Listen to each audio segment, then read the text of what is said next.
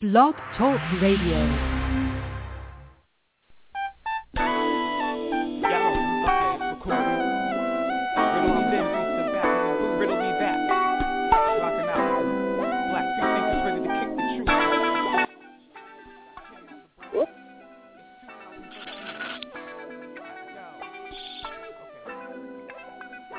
Black free thinkers, where we walk by sight with a bright flashlight to illuminate night.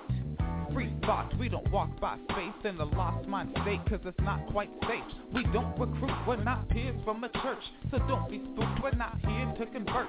The only truth that's not pulled from a text, show me proof that's not good after death. This is the challenge to think for yourself, break it out of the bottle and speak what you felt. 310-982-4273 to get through. A venue for community and this is the zone. If you'd like to speak with Kim, then pick up the phone. 310-982-4273 to get through. The next tree branch is Rainer and it's best you listen to. Reason, science, and skepticism. It's loaded with straight facts, inspiring and dope. She can make Bill Nye retire his lab coat.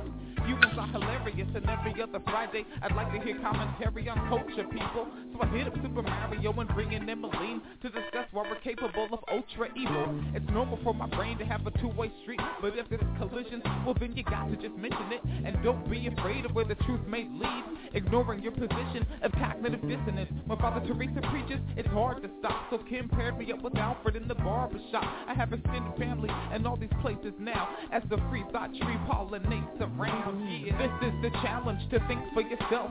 Break it out of the bottle and speak what you felt.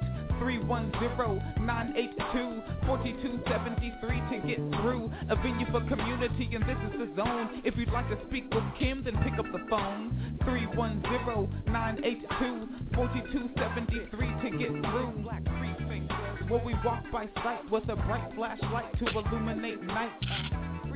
We don't walk by faith in I lost my state, cause it's not quite safe.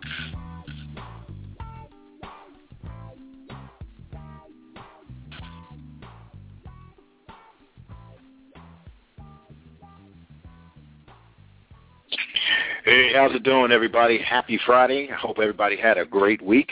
Um, welcome to Black Free Thinkers Radio, if you're out there. This is Karl. We expect Alfred to join us a little shortly. And right on the phone with us right now, we have Kim. Uh, she's here with us to do the show tonight. How you doing out there, Kim?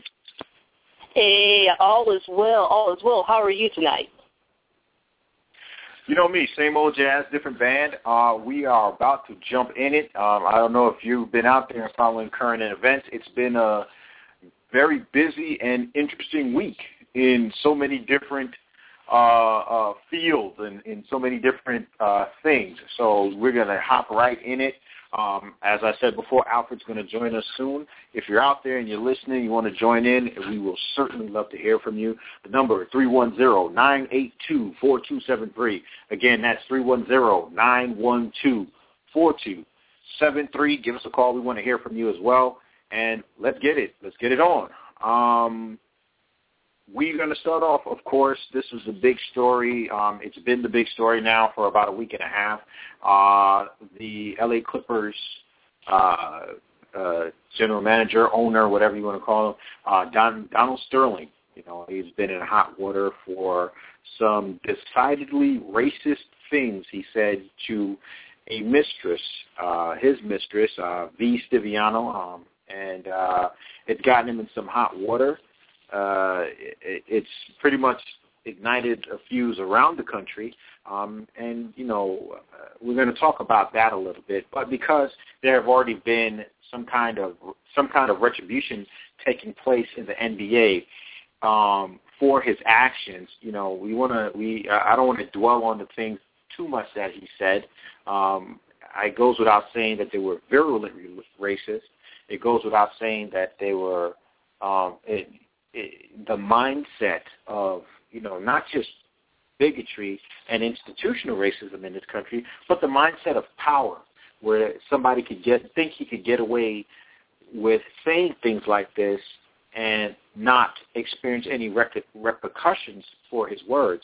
Um, we're not going to dwell too much on that because he's already being punished, of course, by the NBA. You know, they handed down one of the one of the biggest sanctions we've ever seen, $2.5 million, and a lifetime ban for Donald Sterling.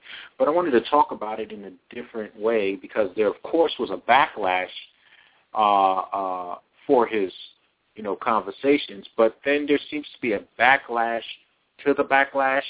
Um, Tim, if I, you, you might agree, for the for the Okay. young woman V. Stiviano, who recorded him. There seems to be a backlash to that. Um, I, I don't know, shaming Yeah, her yeah. for being his mistress. Oh well, see the thing Uh, is, and- is yeah, there's definitely been some backlash, and what I don't understand is more people. Well, there are some people out there that are paying more attention to her than him, and the Mhm. fact that she reported this seems to be more egregious in their eyes than him actually being a racist. So you know, it's been Yeah. really interesting the derogatory names that she's been called, and again, we don't know fully what happened, but at the end of the day, you know, he was saying how you know he really felt about you know particular people, particular cultures, Exactly, and exactly. how fit like dogs in Israel, and that is true. Look at what's happening over in Israel now with the apartheid, and I'm not even talking about with the Palestinians because that's apartheid in its own right, but also with the Africans, you know, that are, are part of Exactly. you know, that have gone over to Israel. So he's not saying anything that we haven't already stated. It's just that no one has been that forthcoming. That's where he messed up. Exactly. No, no, absolutely right, absolutely right. But then there's also this too, and there's a and when I'm saying that there's a black backlash to the backlash, that's one of them. It's just this weird misogynistic shaming that's going on uh, towards the lady that um, um, that recorded Yeah. Mr. Sterling and his racist um, words. But then there's also a backlash to the people who have taken offense and think that some kind of punitive action should be taken. We're going to try and touch on all of that. And well, what I'm talking about is folks that heard what Mr. Sterling said and were offended and said, hey, some kind of action needs to be taken. Um, there seems to be a backlash to them. Like, Exactly. you know, yeah, you're you're sweating this story, but there are children starving in Africa, or don't you care about the Right. violence in Chicago? Which is Exactly. kind of like Yeah. It's a strange called apples and oranges. Yeah, it's, they're, Yeah, they're, they're apples and oranges unrelated. deflection. But see, check it out. This is the newest one that I heard this week. Um, rich on rich crime. Yeah, yeah. My It- eyes almost popped out my me- head. yeah, it, to me, it's kind of like you know. Uh, uh, first of all, how do you know that somebody who thinks Donald Sterling should have been punished, um, or there should be some form of action taken against him? How do you know that they aren't concerned about the violence on the streets in Chicago, or they're not doing something about that, or you know the in, you know income inequality, or any other myriad issues that are, are afflicting or present themselves to Black Americans? How do you know that they're not a part of that? So we want to talk about that too. Um, you know, to, to get into that some more, and then finally on this issue, we want to talk also about this. Um, when do you take a stand? One of the other backlashes, like I said, a backlash to the backlash, was um, the issue of taking a stand. And for me, I'm going to be honest, and I'm going to just say my honest opinion here. Um, I you can take you can take what you will from the players, the Clippers players, you know, taking off their jerseys and throwing them in the middle of the uh, floor. To me, it was a somewhat empty gesture in light of Right. previous history. I don't accept the idea that you know they shouldn't have done anything because you know i- i- if let's just say for the sake of argument that they shouldn't have done anything, let the reason not be because they may violate or breach a contract or they may threaten their jobs. It, it, it comes off as a very flimsy excuse given the history of protest in America. Not just black protests, not just you know African American protests, but the history of protest in in, in, in general. You know, in this country, people who have, you know, you know the story of Silkwood and Norma Rae, where they tried to get unions going, or or or the women's suffrage movement, or the the you know the, the Mexican uh, farmers strikes with Cesar Chavez. Exactly. These people, or the or the civil rights movement, any of these movements, um, people knew the stakes, and there was a lot more at risk than just a breach of contract, which any one of those players have million dollar lawyers that would happily go to court to bat for them.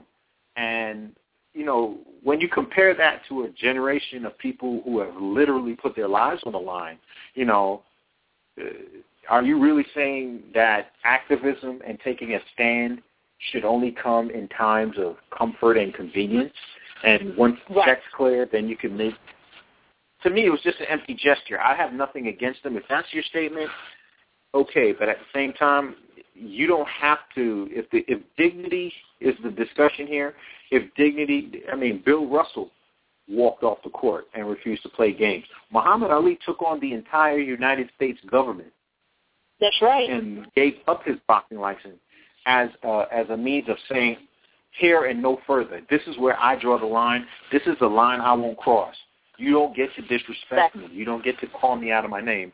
You know, and even beyond the context of racial um, even beyond the context of racial inequality or racial discrimination or, you know, just derogatory things. There are people walking off jobs right now. You know, there's a person that's working at McDonald's and a person working at Walmart that's just a check away from being on the street, and they have taken a stand against being mistreated. You know, so it, it kind of rings false to me when a couple of millionaires say, "Well, I can't do it because I got to think about my job." I mean, there's somebody that's exactly. making nine fifty an hour, you know, that has said, true. I'm, I'm not going to take it anymore. Exactly. And what's interesting in that particular situation with, you know, the the team members on, on the Clippers is okay, they turned their little jerseys inside out and dropped it. The thing is that collectively they could have just refused to pay mm-hmm. because see, if they don't play and make money, he doesn't make money. And trust me, he's only paying exactly. them a pit of what he's, you know, making himself. And this ban that they put on him, banning him, you know, he still owns the team. He's still going to make a profit. That's not going to change until they force him his hand and force him to sell, you know, the team. Because he's already declined yeah. to sell it or sell portions of it throughout the years. And this is not the first time that, you know, he's made, you know, um, we'll just say inflammatory statements. He's known, kind of like Marge right. Schott. Remember when she was, you know, a few years ago when she went through the same yep. issues. And the thing is, is that there are many other teams team owners that may feel the same way he feels, and even worse. It's just that he got caught. Yeah, exactly. And it brings it back to the discussion that we're having. Um, it's funny because there there's this weird racial misogyny going on where, you know, okay, I if it weren't for the fact that he's a dirty racist or he's a filthy racist, I would totally agree with him because he set up his girl. You know, the girl set him up. And that's so dumb. I can't figure how that person, mm-hmm. the people who would say that can walk and breathe at the same time. Listen, it doesn't matter. She could have had a boom mic in front of him. If you're not racist, if you're angry at someone, the words that are going to come out of your mouth aren't going to have anything to do about race. If it was just he thinks she's sleeping with Magic Johnson, and that's a whole other something in and of itself. if, if, I'm just being real. I'm I'm going to be honest with you.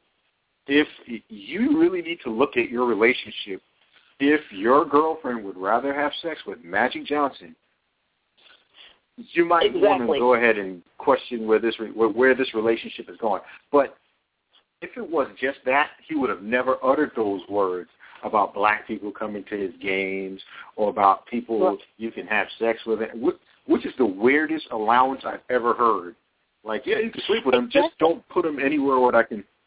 That's the weirdest girlfriend allowance or weirdest relationship thing I've ever heard. Sleep with him if you want, just don't do it anywhere I can see you two, and which is weird. So I don't exactly. know, but it, if you weren't, and I was just going to add on to it. Yeah. I was just going to add on to that. The smear campaign has started against her So now they're trotting Yeah. out the fact that she was friends with um Don Juan Magic Don Magic Juan, you know, the pimp that's a pastor here in Chicago Yeah. now. Yeah, so I mean the Yeah. smear campaigns are coming out against her because what they're going to do is like they did with, you know, a number of other cases in which um, you know, black people were involved in, what they do is they smear the victim. In this case, you know, she Right. is the because the thing is is that, you know, let's take it a step further. By him telling her not to bring black people to the game, well, she's biracial. She's Mexican and she's black. You know, to me, he's telling her to deny her heritage. If she wants to bring her little Yeah. brother who may full black to the to the game. Why is that such a problem? If she wants to bring her whichever parent that is that's black to the game, or uncle or aunt on that particular side of the family, why is it such an issue? Yeah, and here's the thing. Why is it an issue with anybody other than Donald Sterling? If you're looking, if you listen and if you follow Facebook or any other social media, you've seen a ton of things just that people, uh, and we're going to talk about this a little bit later in the show, but like celebrity, male celebrities are saying stupid things like Laz Alonso and his remarks about her setting him up. The question here is, so what? Does Right. that negate anything that does it negate anything whatsoever that came out of Donald Sterling's mouth, given his history? Does that negate anything that that that, that he said? Okay, so what? The lady is she's whatever she is. We don't have any evidence that she's a prostitute because there are insinuations that they never actually had intercourse. There who cares? Does it matter? Would it make it any less important with the information. I mean, her sex life is irrelevant. It's irrelevant. It has nothing to do with anything. She's the person that got the information out there. It has nothing to do with how it was obtained. It has nothing to do with her lifestyle.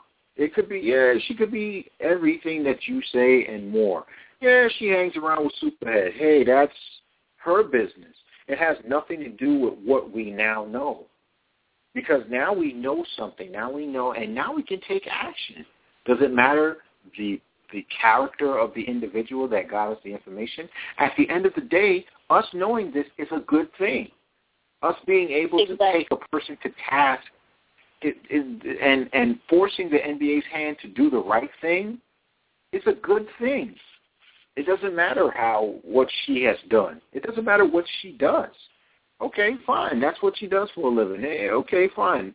Some people don't do the same thing to to put food and um food on the table and clothes on their back. We have to live and understand that. We agree with it or we disagree with it, but as long as it, you know, what you what she eat don't make you shit, basically. So why is what does her sexuality have to do with that? And there's this weird undercurrent of misogyny. Like we would be down with however Donald Sterling is feeling if it wasn't for the fact that he's just a flat out racist. If he wasn't just a if he wasn't a racist then yeah, we'd all be in the streets calling her a whore. And that that that doesn't make sense. If that's the case then we shouldn't even be upset yeah, if that's the case we shouldn't be upset with this guy. Just let him have his team and do whatever. And no, it's not a private thing, ladies and gentlemen. You know what I'm saying? It's not private. It's not one of those things where you can say that's that's the other defense. But it was a private conversation. No, it's not. They, no, it isn't. It's a recorded conversation. It's now part of the public. And here's the thing: he's a part of a company. It's a business. If any of the NBA players, if this was Blake Griffin, and he was saying racist things, or he's doing racist things, or he was doing any other kind of moral thing wrong, there's a moral clause in his contract. You can be arrested. Exactly. Snorting coke is a private thing. If he if he got caught snorting coke, you could get kicked out the NBA. It's just the way it is. So yeah, people get fired all the time for crazy things they do in social media or they get recorded doing because it casts a bad light on their job. That's the world as we know it now. So it's on him to know. Even if you get into an argument, get into the argument with the knowledge that someone might be recording you. Exactly. So exactly. yeah, And I. I, I don't. I'm, thing. I'm at a loss. Oh yeah, and I mean it depends on where you live because there are some places that you can record other people without their knowledge. Let's say it's two or three people. If one person in that entire conversation besides yourself is aware, then it's there. And it's just interesting how all of this is coming about. But again, they're trying to deflect. And you know what I find interesting is you have people, you know, pointing the finger at her and saying that she set him up and you know, I've read a couple of different stories, and from my understanding, the way another story is being put out there is that he wanted her to record him because he forgot. He forgot these things, and, mm-hmm. and also from my understanding, his wife was suing her for 1.8 million dollars that he had spent on her. So, I mean, it yeah. could be any number of different things happening out there. But why is, you know, the finger being pointed at her? So I guess her recording him, let's say hypothetically, it was with his permission. Um, then why are you all pointing at her? He knew he was being recorded. He just forgot about it. Yeah, but you know what? Here's the important thing. And, um, you know, it's it's exposing the rest of us because this is mainly a West Coast thing. If you're not on the West Coast, if you're not from LA, this is kind of I mean, I knew of the guy, but I don't know everything. And you got to keep in mind the reason we know it and social media and the internet have a lot to do with why people are taking action against Mr. Sterling because we just saw a lot of us just didn't know. I mean, granted, yeah. I would have loved to have known more about this situation, but hell, I got my own thing here in Florida. We just finished dealing with Richie Incognito and Jonathan Martin, and a Dolphin staff that is notoriously discriminatory. So it's not even so. Yeah, sure, I would have paid more attention, but we got our own thing over here. You know, do and, and I mean, because because people are getting, and this is the thing too. Whatever this girl is, she's a lot braver than I would say the Miami Dolphins players because while Richie Incognito was constantly calling Jonathan Martin nigger and belittling him, and the coaches were co-signing on it, the Miami Dolphins players accepted it without question. None of exactly. them had even the the bravery. None of them had the bravery or the the the, the the sense that the gods gave us common house lives to pull out a tape recorder and record the clown saying something or record the coaches giving him permission to harass Jonathan Martin. At least she had the presence of mind to press record on a listening device, if indeed it was her, because there is the speculation that there was a third party present. But at least they said something. Here in South Florida, they just sat there, a whole bunch of big, muscular black men, they just sat there and took it. exactly, and then made exactly. excuses for it. Oh yeah, so, but, but in addition you know, to that, in addition to that, if he was making those types of comments, you know, just about blacks in mm-hmm. general in this country, as well as over in mm-hmm. Israel, that was his Mm-hmm. mistress. You know, he was comfortable with her. Can you imagine what he was saying to her, what he was calling her and her parents and all of that? I mean, exactly. can you imagine? Yeah, and and here's the thing this is it, it, this is the door that opened for us. The, the the comment I was making in regards to us having the opportunity now, people that are not part on the West Coast, people who aren't in the LA, you know, in LA to always know about it, it opened up something to us. So now we can understand what kind of dude we're dealing with. Granted, to some folks this might be trivial or frivolous, and it's not a big deal. It's just an argument one guy had with his angry guy had with his sexy biracial girlfriend, but it gave us the opportunity to look further into this guy's history. And then we find out the even the so so this little thing that people think are frivolous by this woman who people are referring to as a whore or a gold digger, it blew the lid off of, of a lot of his discriminatory housing practices, his wife harassing people in their homes in Los Angeles. So this is to me it's a good thing.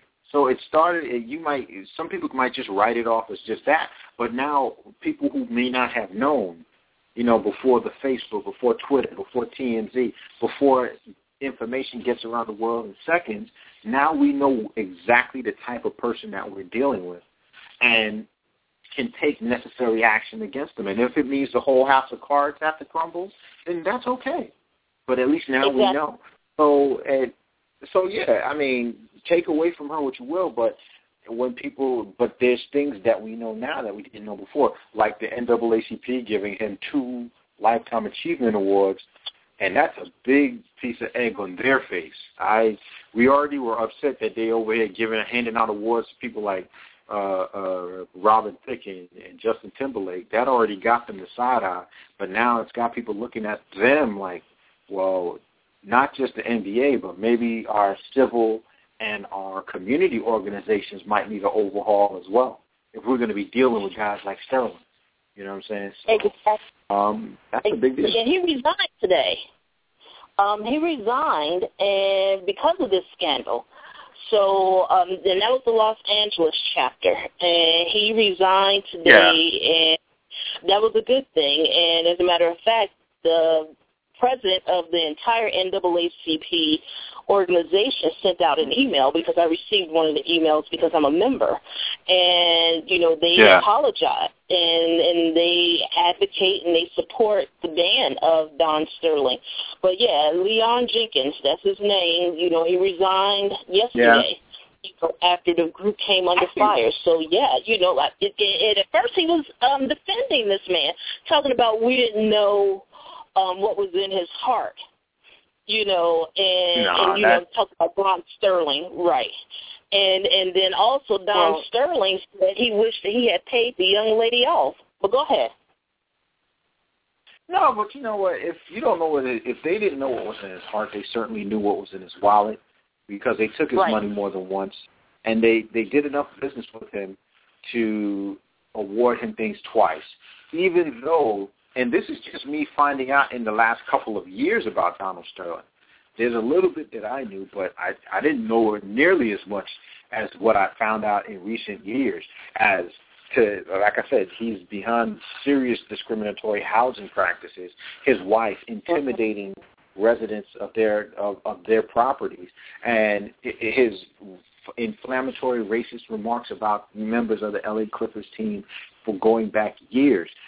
This is like I said, it's cool that that guy resigned, but for the sake of preserving an organization like the NAACP, anybody that was in that under that man's tenure needs to be out of office. Like you need to go too because there's, those things don't happen in a vacuum.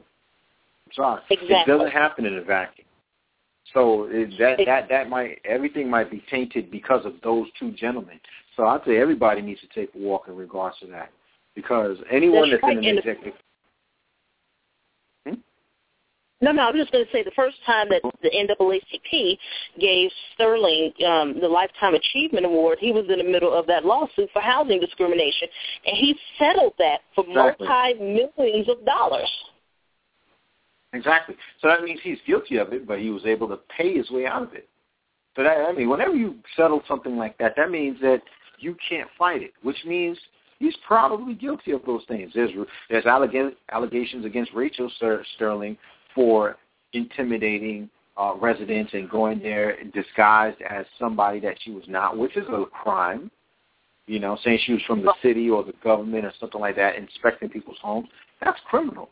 So there's more than there's more than that, and it's yes, of course, it's egg on the face of the NAACP, and like I said, it that that across the board, anybody that was there for that tenure and sat there and said, oh yeah, he's on trial for uh, discrimination, let's give him a lifetime achievement award. That person needs to be seeking employment elsewhere. You know, our Walmart Exactly. is always hiring, so you. you know Exactly. But I'm let me saying? but you don't need. Oh yeah, but now let me read you the You know. exact quote from Don Jenkins because you just got to hear this. And we already know how this routine goes, but this is what he said about Sterling.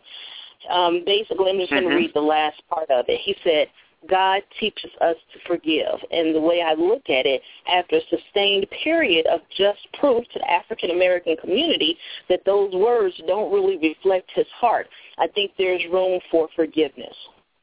I know. Let's just clear this up. And you know, I'm not, we're not we're not really discussing. Well, we'll talk about religion in other parts of the conversation tonight. But let's just put this out there. Nothing irritates me more than the only God can judge crowd, okay? Courts can judge. You can be judged from traffic court all the way to the Supreme Court. People can judge. It's called the court of public opinion. And when you and your spouse try to intimidate or discriminate against people and yet and, and then do so on a racial basis, you can be Mhm. judged. And you deserve to be judged harshly. So God knows what's in his heart. So what? We know what was in his pocket, and we know what was in his mind, and he needs to be punished for that. You don't give people who do things like that lifetime achievement awards, and you certainly don't do that twice. So yes, you don't have to. Um, you don't have. You you can do whatever you want with them. You could treat them like dirt if you feel like it, or you could just ignore it. But what you certainly don't do is honor that individual twice with lifetime achievement awards. So he can take that in his process hairdo and go somewhere else with that. And that flies when you're in church. If you want to do that, knock yourself out. But when you're in a world where your actions have created an environment where people have to fight over resources to survive, to to the quote unquote black and black violence that people talk about, when you create that environment, when you make it harder for people to have homes and to thrive, and then they're forced to compromise to live, you Right. deserve whatever maltreatment you get. And for him to sit there and say that shows that he should not have ever been in a position of leadership that is supposedly there to represent people, not just African African Americans, but people of color. It's the National Association for the Advancement of Colored People. Why would you give twice? Why would you give a lifetime achievement award to someone who did everything in his power to hinder the advancement of colored, or in this case, because we're in modern times, black people? Why would you Exactly. award him that, knowing what he's done? So uh, I- you know, there's some people who are more than happy to forgive things as long as you sprinkle some Jesus on it. I'm not one of them. That has nothing to do with me or the price of tea in China. The fact that he's not rotting in a jail cell irritates me. He should have been in prison for that, or he should have seen some kind of punitive damage that left him with just enough to get bus fare. But you know, that's not that wasn't my decision to make. But definitely you shouldn't be talking about what God knows in his heart. And that alone proves to me that certain parts of the N- NAACP are woefully out of touch with the community. There That's you go. just me. I don't think. Yeah, I, I think they're woefully out of par- out of touch, and that, that that's across the board. A lot of the organizations that say they represent us, they're so out of touch with what's really going on that they can make spaces in their time for people like Donald Sterling. We may not know, but they're close enough to know, and the fact that they let that slide is bothersome. So, you know, if you're the type, you can take his words with a grain of salt. I certainly don't care for them. Mhm. Mhm. Exactly, and that's why we have to when these types of issues come up. This is why we have to discuss Yeah. them. This is why we have to deconstruct them and dismantle them, because there is a Yeah. lot more of this happening than you know people are aware of. These just happen to be, you know, a few cases that made it to the mainstream media, and Exactly. you know what's interesting about a lot of the laws in this country is it's kind of hard to prove discrimination. And Right. You know, in this case, you know, he's had multi- a multitude of lawsuits. He's had some employees, you know, sue him for wrongful termination for treating them like tokens. Um, with his property in Beverly Hills, he didn't rent to African Americans. With his property in Koreatown, you know, he would only rent to Koreans, no one else. And he made comments about black people not being clean. And and his wife was videotaped going from door to door at their property, seeing who lived in houses. So I mean, you know, she she's you know complicit with this behavior. But the thing is, is what gets me about it is you know people don't realize some of the people out here who are defending him don't realize they are also being complicit, you know, with his type of behavior because he's been able to get away with this. He's realized that writing a check will get him out of this hot water. You know, he gave forty-five thousand dollars to the NAACP. So basically, what he did was yeah. try to buy some integrity in the black community, hoping that that would offset some of these, you know, losses. But forty-five thousand dollars is like a damn penny to him. Exactly. I mean, first of all, is to take that forty-five thousand dollars. Is that worth? You know, that's that thirty. I mean, is it worth what you're losing now? Because what they're losing is credibility. You know, right. this is credibility that's being lost. This is this is something that is going to affect the NAACP across the board, which is something that they've already had a problem with. You remember some of the hardest things right now is to get anybody that's pretty much under the age of fifty to commit to something like the NAACP. This is a blemish for them.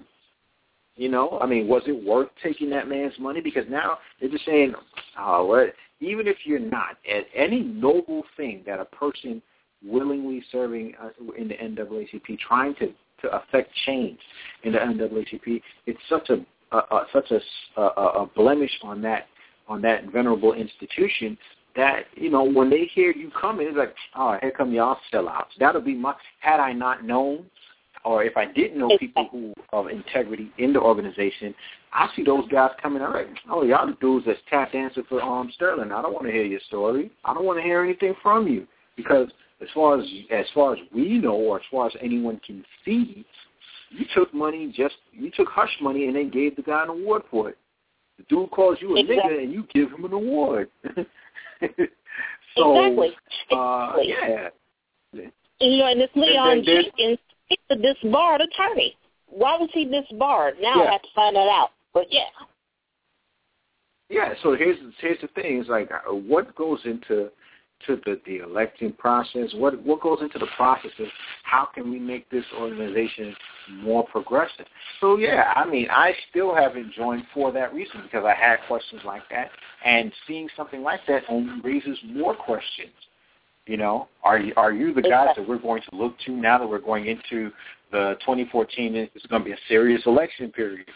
There's serious things that are in the air facing African Americans, and should we be looking to the organization who, one of their chapters, one of their more prominent chapters, just took money from a guy who thinks we smell like dogs, supports the maltreatment of Africans in Israel, and you know disparages even you know even if regardless of their relationship disrespects a woman of color as much as he possibly can and hates one of the greatest players in the NBA you know, should we be looking to this organization to represent us, or should can we count on them to represent us when the shit really hits the fan? And unfortunately, even though there are people, you know, members, yourself included, who are people of integrity, that are people of character, now you're dealing with an organization that has that mark in it, like, I don't know, I can't trust you, man. So, you know, yeah, it, it, it only sounds frivolous. It only sounds this this Donald Sterling thing only sounds frivolous, but when you take the whole, um, you know, discussion, when you take the entire thing, when you take the entire situation as a whole, his treatment, you know, the treatment, the woman who who aired him out, uh, that she's receiving, the reaction of Pete to this event, you'll see that it's way bigger than just some of the things that he said on that that that that call and on that on that recording. So, you know, there's there's a lot, and for me, frankly, I'm just glad the truth is out there. Exactly, and there's even an allegation out there that she wasn't the one who released the tapes. Basically, you know, they are allegedly, you know, tracking down the person who basically got that information and released it, but they're saying that it was not the young woman. No, she wasn't. She just happened to be who he was talking to, but she's not exactly. the person who may have recorded it, and it was ordered to be turned over to by a lawyer or something. It's still it's still developing, but you know, again, it doesn't negate the situation. It doesn't matter how. It's like you know, it's just like with Watergate. Does it matter how we found out about Watergate or that we found out about it? You know, it, it matters that we know and that's the, exactly. that's what we can go with. It matters that the truth is out there, and the, the only thing that remains is what we do about it. And here's the thing: it's not just about Donald Sterling.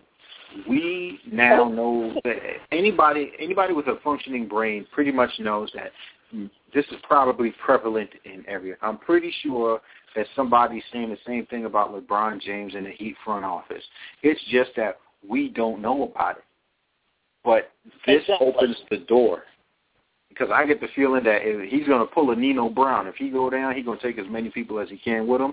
And for me, I'm okay with that. Let's let's exactly. wipe the slate clean. Let's get it out there. Let's get it out there, and then we decide as consumers, as fans of the sport, as as as African Americans, as people who are trying to progress in in any way, shape, or form. Let's put let the chips fall where they may, and then we do what we have to do from there. I'm completely okay with that. Exactly, exactly. And it's just, like I said, you know, more information is starting to come out. You know, we're not fully aware of all of the facts, but at the end of the day, you know, whether mm-hmm. she released that information or not. And again, you know, basically it's being stated that she's not the one that released this information, yet she's being vilified and tried in a court of public opinion. And the thing is, is that right. now she's wearing one of those, you know, Japanese visors to cover her face. You know, what is she going to do from this point forth? How is she going to, you know, move on? How is she going to live? How is she going to pick up the pieces? Because she still has a life. And let's just say hypothetically she didn't release those tapes, that she didn't authorize the other person to release this. And let's say they keep that person hidden in the shadows, but she's the one out there. You know how, you know, many Americans have the attention span of a gnat. Even if the truth did come Hmm. out and they pointed out the person who did this, people are still going to blame her. And Mr. Exactly. Sterling is going to continue on. He's going to continue making his billions because at the end of the day, he can sell that little team. That's no big deal. He made the majority of his money through real estate, and he still owns the Mhm. majority of that real estate. You know, him and Lionel Richie and a bunch of other investors bought that real estate in Southern California, and in particular in the Beverly Hills, Bel Air area. They bought it when it was relatively cheap. So they're going to be, you know, billionaires for the rest of their lives. And Lionel Richie owns a lot of property in that area too. Yeah. Now, and and I'm glad you brought up that point because now this is it. I I want to use that point to transition into another topic. I wanted to make sure that we covered. Um, I just want to make sure that anybody listening, you want to call in and talk to us as well. number is three one zero nine eight two. 4273. Again, that's 310-982-4273. Give us a call. Let's talk a little more. Um, a point that you're making about the vilification, her name is V. Stiviano. I don't know too much about her. We're only finding, whatever I'm finding out, I'm not really going by it because whatever we're hearing about her is just sounds more like they're trying to smear her character. I don't know. Right. I don't judge her. She may not be the type of woman that I would date or I would want to marry or have in my life, but that's just me. I'm not going to judge her or her sexuality or her relationship or how she views relationships and sexuality. That's none of my concern. Uh, she's a human being and at the very least worthy of just regular general human decency. We shouldn't be trying That's to criminalize her because she she takes the bedroom to a different way than I might or somebody else might. Sexual propriety is a fluid thing. What goes for you may not go for somebody else, and that's the big thing that I want to tackle. But it's important that we brought it up because there seems to be, and I I, I mentioned it on my Facebook page, and I just needed to know if this was the week for black male celebrities to act like assholes, and I was not informed. I need to know because stemming from this case, we had Laz Alonso uh, with the tweet about, you know, with his his infamous tweet. I don't even want to go into it, but I we will discuss it. Um, and then shortly afterwards, we're also talking about the situation with Columbus Short, the ongoing situation. If you watch the yeah. show Scandal, or you know the actor, you know he's currently going through a situation with his wife. He's had several domestic abuse charges filed against him in recent weeks. And D.L. Hughley took to the airwaves. I put the link on my page. You know, if you want to go on my Facebook page, I have the link there where he was on the radio, on his radio show, calling, you know, uh, uh, uh, Columbus Short's wife a thirsty hoe and a thirsty bitch trying to get a payday. And then finally, we have, you know, I just also posted this on my Facebook page. Uh, Floyd Mayweather Jr. He has a fight coming up this Saturday. That's about as much promotion I'm going to give that. He had he went on his Instagram page and put up uh, sonograms of of baby sonograms from his ex girlfriend, um, Chant, uh, Shantel. I want to make sure I'm getting it right. Uh, Miss Jackson, Shantel Jackson, I believe her name is. Uh, and he said that the reason he and she broke up is because she had an abortion and he's against killing babies. Um, and he put her sonograms up on his Instagram. He took them down, but he put it up, and then he also put a Twitter with a hashtag to her name and everything like that, and then said that about her. So I'm really just trying to find out is was this week the week for black male celebrities to act like misogynist assholes? And I just didn't know, you know, uh, right. because it, it, it it's such a tone deaf, disrespectful uh, uh, uh, uh, just I don't know. I don't know how else to define it. To, exactly. To be exactly. on the wrong side. I mean, just to so so many dudes being consecutively on the wrong side of all of these issues. It, it just exactly. it bothers me. And Shaquille O'Neal got in trouble because he made uh, fun of a disabled yeah. kid. You know, in the same, you know, and he got his EDD this week. So now he has his doctorate degree, which he earned. He got an EDD. He earned that doctorate degree. This was not an honorary one that bestowed upon him. He did the work to get that, but yet he, you know, engaged in ableism and made fun of, you know, this this is one young man that's, you know, um, um, impaired, and and I just I don't know what's happening. I think we got Alfred here. Hold on, let me see. Is there is this Yeah. Alfred? Hey. Hello? Can you hear me? Yes. Yeah. Hey, buddy, what's going on, man?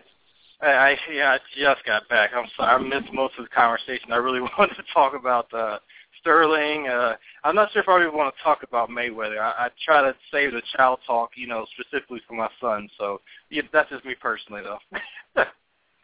yeah, no, no. You, it, I'm, I'm going to try not to touch on that um, at all. I, I just wanted to make sure that you know the folks that are listening heard that part of it. But I just really don't understand these dudes, man. How can you be so much on the wrong side of an issue? Um, with D.L. Hughley, I said it before. I'll say it again. I'm on the air, so you can put me on record.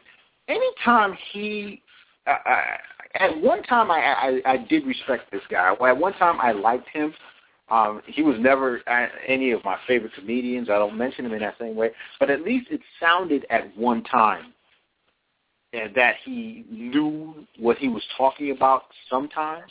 And with that, I was like, okay, well, no problem. But as time went on, he would say things that, again, were demeaning and derogatory towards black women. And I just couldn't ride with this guy anymore. And I listened to the audio tape where he was calling this girl, who, by the way, is, this is on record, she is a victim of domestic violence. You know, and for you Yeah. to, it, okay, one minute he says, well, all the facts aren't in. And that seems to be the go-to argument of any guy who's defending somebody against a woman who says she was either raped or abused in some way. Well, all the facts aren't in. Yeah, all the facts aren't in, but the facts that are in is that Columbus Short did indeed threaten his wife with murder Right. and then to commit suicide. That's on record. It's also on record that he's had several different accusations of domestic violence and several other accusations of violent behavior to other people. He has two violent uh-huh. incidents on his record. And he just went on record as ransacking his home during these other um other charges.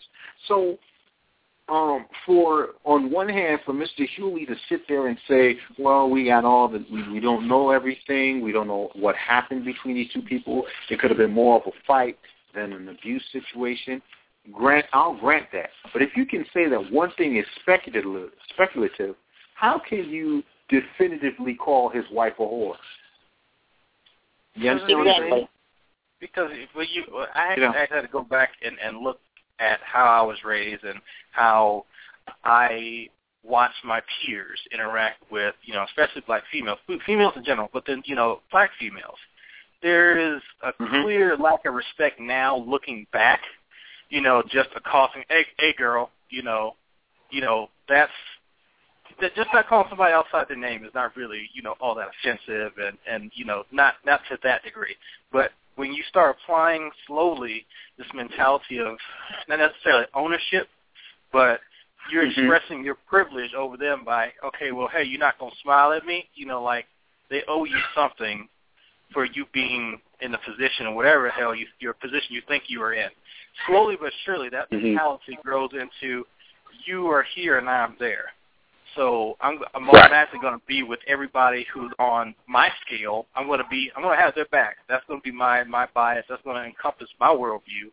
And since you're not at that tier, you're not going to get the benefit of the doubt, no matter what happens. Because right. you know, like the old saying goes, "Bros before hoes," always. Mm-hmm. And that really, right. that the impact Which of that is... saying didn't impact. I didn't understand it really until now.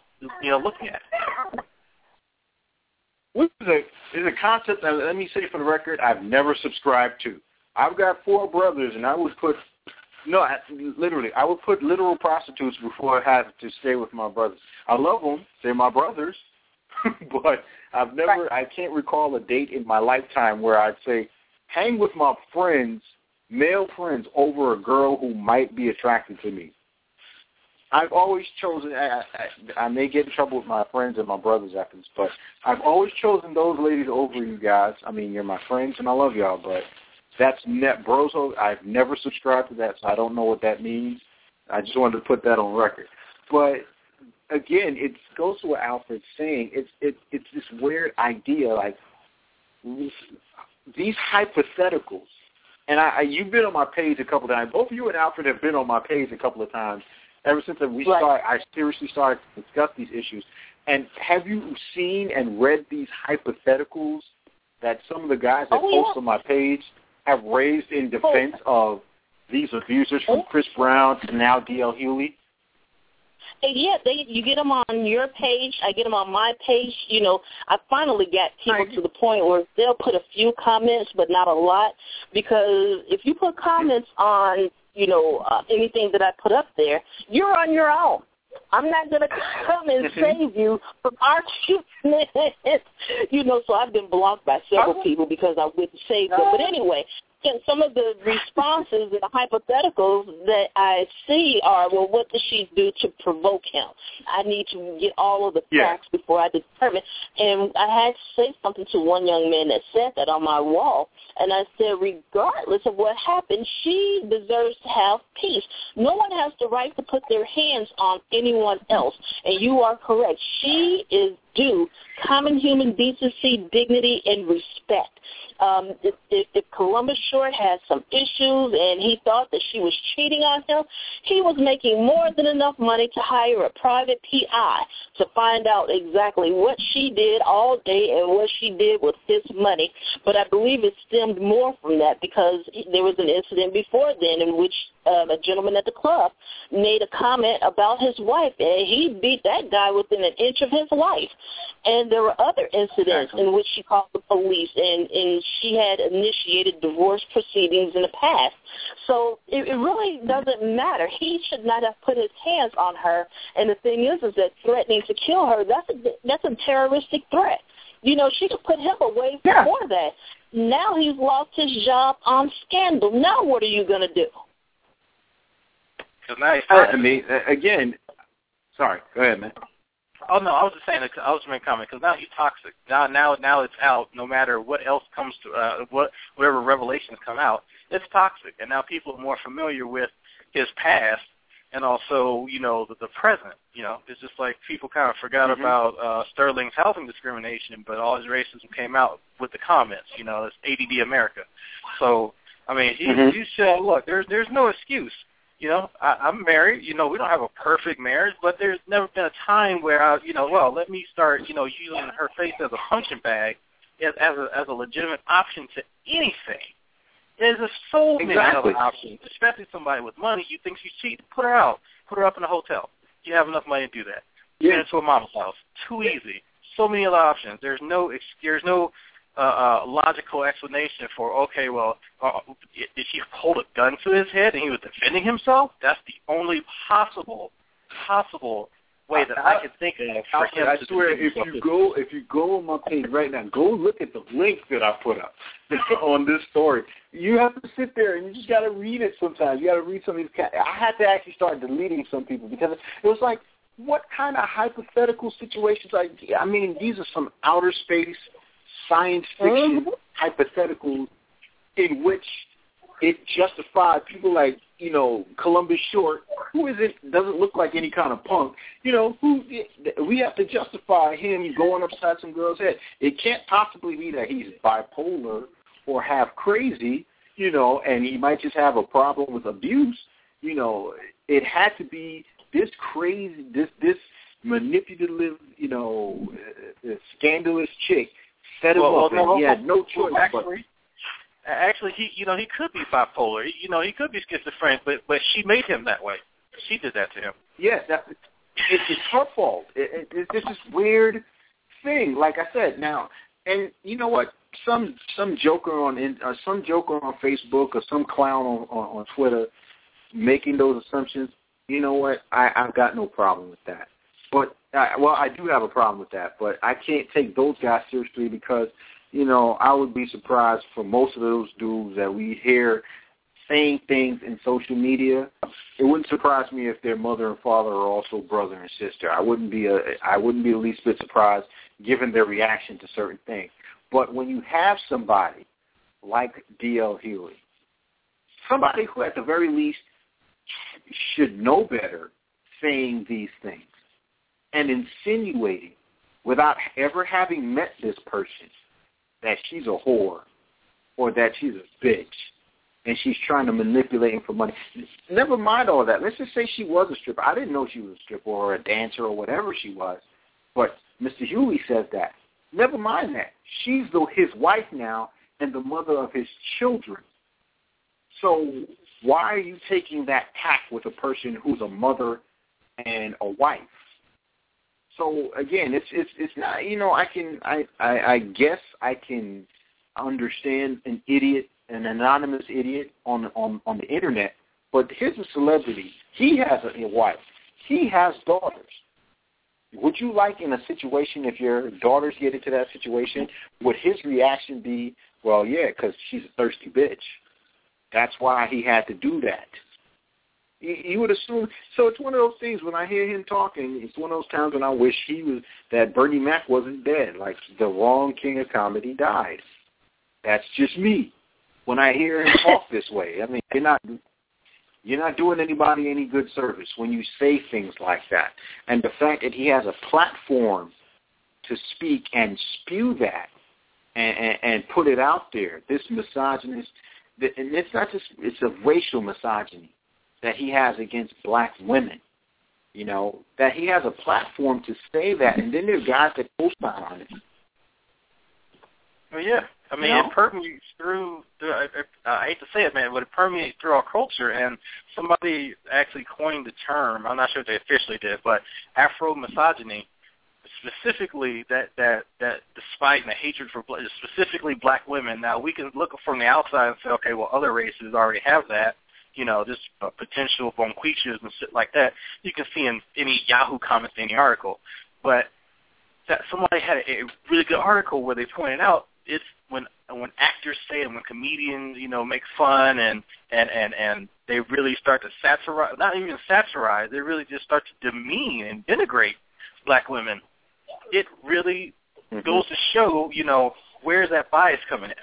How how long have we been growing up with this idea of this imperfect and wretched black woman that somehow hides her her uh, her flaws every so often, but we can we can call her out, bring her back to level, bring her back down to, to reality. You know, the second she acts up, or we think that she's acting Yeah, up.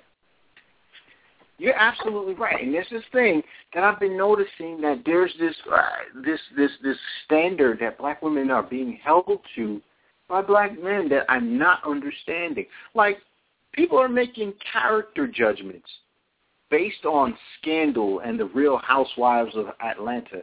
And let's clarify something. I, I, I'm pretty sure I like to think our listening audience and we and all of our friends on Facebook and everything, I'd like to think that we all can chew gum and walk at the same time. And but for those that can't, let's clarify something. Scandal is a scripted show. And if you watch it, you'll know that. It's a scripted show. Nothing that you see is real. You know, that's the first thing. And but if you ever watch the show, and I, I'm into the show enough, I wouldn't walk around calling myself a gladiator, and I don't post on Facebook about it because I don't care. But if you watch it, you'll see that Olivia Pope is just a person who got caught up in a situation uh, or a romantic situation that she's tried to stop several times. And here's the thing: it's not like it's working out for her. That relationship that the character Olivia Pope has been in with the president has come back to bite her several times over the course of the show. That's the first thing. The second thing is the Real Housewives of Atlanta or any other city is a reality show. And even then, it's being scripted to generate a certain kind of response for a certain kind of audience. Not everybody watches it. So my question is, why are people judging black women by these shows? They're not real. None of them are real. You know, it depends who you why would you judge anybody based on these shows?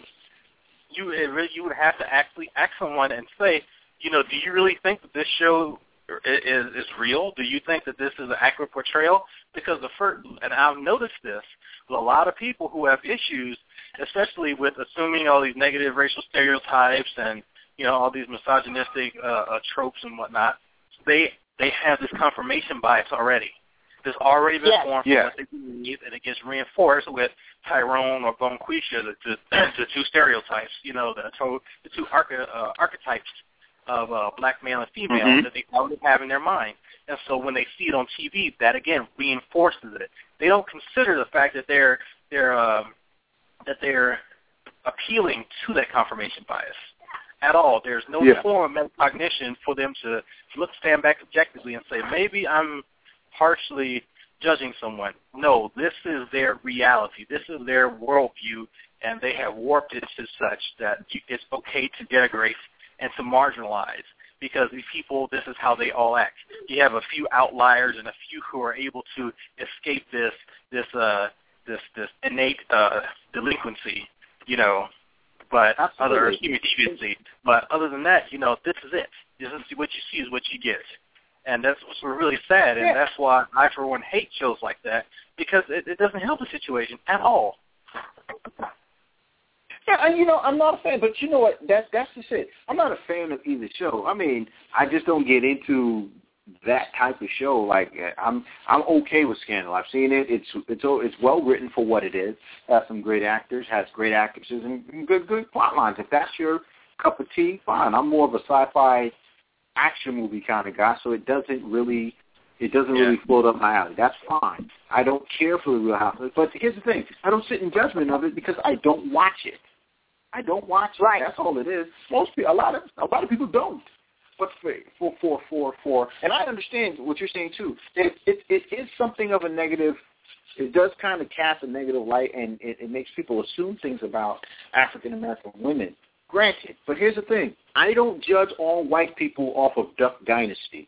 So why should we try to judge black women off of Scandal and the Real Housewives of Atlanta or the Basketball Wives of Atlanta or Love and Hip Hop?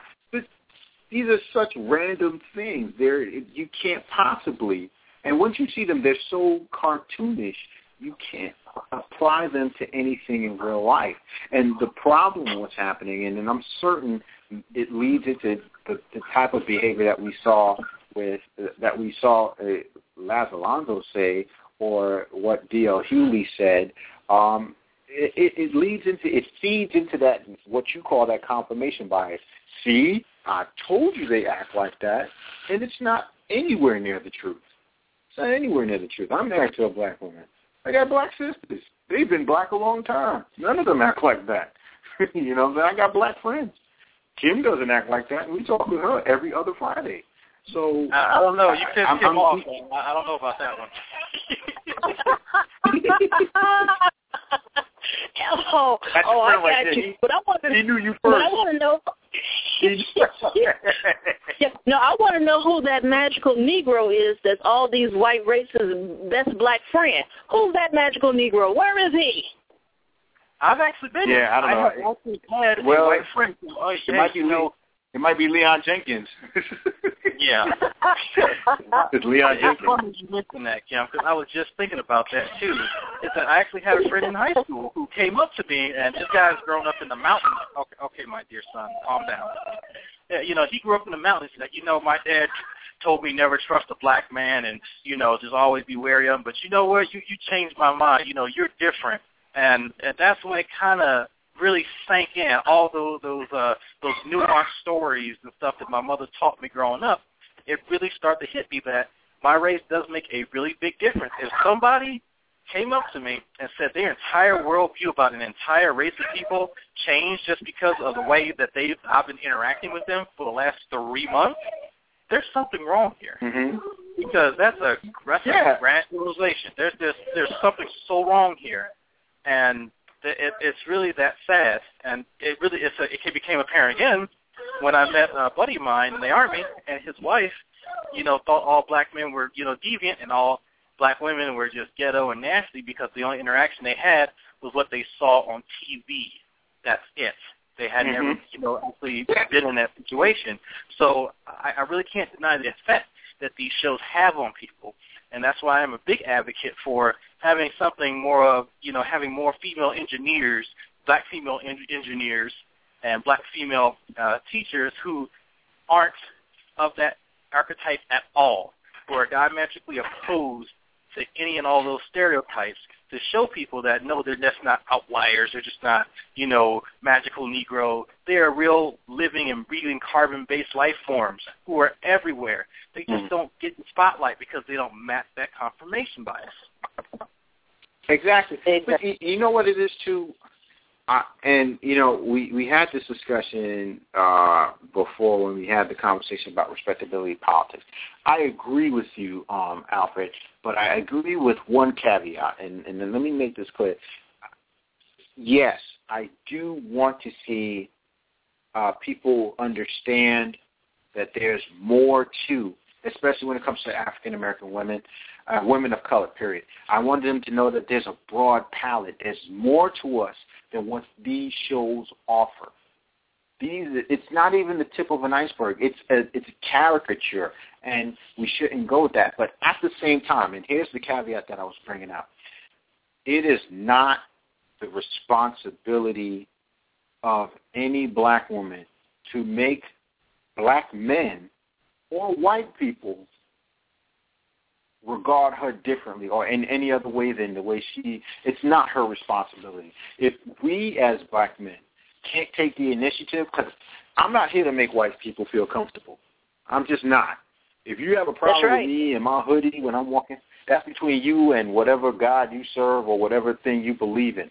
I have no obligation or responsibility to make you feel safe around me or for you to to I'm not gonna hit I'm not gonna walk out of my door trying to prove my worth to you. If I'm not getting a check and you ain't paying my light bill, I've got I've got nothing to do with what's going on with the wheels that turn in your head. And I think it's doubly so for African American women. They are not obligated to prove their worth. And so while I agree, we need a broader spectrum.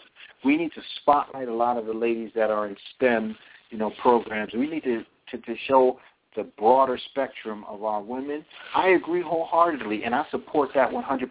But at the same time, if that girl likes to walk around in some booty shorts and twerk like her spine is malfunctioning, guess what? That's okay too. She does not have any responsibility to validate herself to anybody but the person that she sees in the mirror. And that's the real truth. I agree. I understand. But at the same time, there's no need. I mean, the type of vitriol that is directed specifically at African American women, it's like they have to prove more so than any other woman that they are worthy of being regarded as human beings with opposable thumbs. Something that white women are never asked to do. That's that's that's not fair. It's not fair, nor is it accurate. We why do they have to prove that they aren't whores? why do they have to prove that they're not sluts? Why do they have to prove those things? Why do they have to dress in a different way than, say, for instance, white um, and I count I count Latino women in, in this as well because I know black Latinos and everything like that. So I count them as well. Why do black and Latino women have to prove themselves in ways that other women other women do not have to? Caucasian women don't have to do this. But when it comes to black women, they have to prove this to be true. They have to prove that they aren't manipulative. They got they don't manipulate their men and try to set them up with babies and and and get them for all their cash. Why is it black women and Latino women have to prove this? And and and I don't think they should be held to that standard. So while I want to see better representation, at the same time, it's not their responsibility. If we're not going to take the initiative to go, well, you know, there may be more to this situation than I understand, or there, be, there may be more to these women that I have been ready to admit if we're not going to take that initiative, it's not on them. They are not obligated to come back and say, well, yeah, you know, I I also have a degree in biochemistry. Maybe maybe that that that that, that shouldn't be on them. And and again, it goes back to that thing. This person that knows better, D.L. Hughley has met the first family. You know what I'm saying? So encountering yeah. the Obamas and the Obama children and Mrs. Obama, how is it possible that you can still sit down ever have after having encountered people like that, or even sat in the same room with them? After having done so, why are you saying things like that? Why would you even uh, let words like that escape your mouth? And it, it's it's it's one of those things. Like I said, all these black male celebrities these weeks saying these things, and you're just sitting there. I'm sitting there and I'm going, I don't understand where you're coming from. I don't understand why that is still prevalent, especially among black men. Because our misogyny seems to come from this misguided place that by disrespecting our women, we're holding them to a higher standard. You know, if I disrespect her enough, she'll start acting like a woman. And that's just wow. crazy cognitive dissonance. Yeah. You know, it doesn't it doesn't wow. it doesn't jive with Oh yeah, no, no, no, and, and it's interesting that you would say that, and you would make you would make that point because it just it was just so profound. And and what's interesting about that is that everybody has a definition of woman. So you know he wants her to behave like a woman, the image of a woman that he has developed in his mind, whereas his buddy may have a different image of a woman, and and and it's just interesting, and that a lot of people in particular, some young men and some young women, you know, they perpetuate and advance a lot of these patriarchal um, notions and stereotypes and and then mix it in with their own bias, you know, like you all were saying earlier, and then they have their own definition of what a man or a woman is supposed to be, how they're supposed to act, how they're supposed to dress, you know, how they're supposed to behave, how they're supposed to respond. And it's just really interesting because everybody has a different definition. And at the end of the day, aren't we supposed to meet people where they are? Aren't we supposed to accept one another for who the other person is? And, and and also it goes back to this, you know, uh, and like I said, we're talking the Laz Alonso thing, we're talking D.L. Hughley, we're talking about the Floyd Mayweather thing. How can we, as how can black men, and I'll, I'll confine the the argument to us because these are the guys that open a stupid yaps over the over this week. How can we as black men get mad at somebody like Donald Sterling for telling his girl that she should act like a delicate Latina or something like that when we're practically saying the same thing to our women? Yes. That's that's the, it's like you he okay, we're getting all up in arms because you know, he's told her, you got to act like a delicate Latina. But if a woman, if, if she wears a skirt that shows anything over her knees, we start comparing her to, to you know, Jezebel or something like that. Exactly. Which, which doesn't make any sense. It doesn't make sense. How can you get mad at that? But then you got, and I like to call them Hotep brothers. You got these Hotep brothers talking about, yeah, you, you got to be our black queen, and you got to do this. You got to walk like this, and everywhere that you read, every book that you got to read, it has to be from Nikki Giovanni, and you know it, it's ridiculous. It's it's ridiculous. It's a double standard, and it's and, and, and, and in the end, it's disrespectful. It's like well, act however you want. you got to help Just, them. You, know, you help don't, them see through the third eye, so they'll they'll actually see what's wrong. Hmm? You got to help yes. them see through the third eye so they see why it's wrong. You know, or they they tell they realize, realize, realize. Ugh. Don't get me started. but I can't help it. you know, I, I I I overstand where you're coming from, brother. Yeah. Because you know we all learned that watching Scandal on the television. Ugh. Ugh.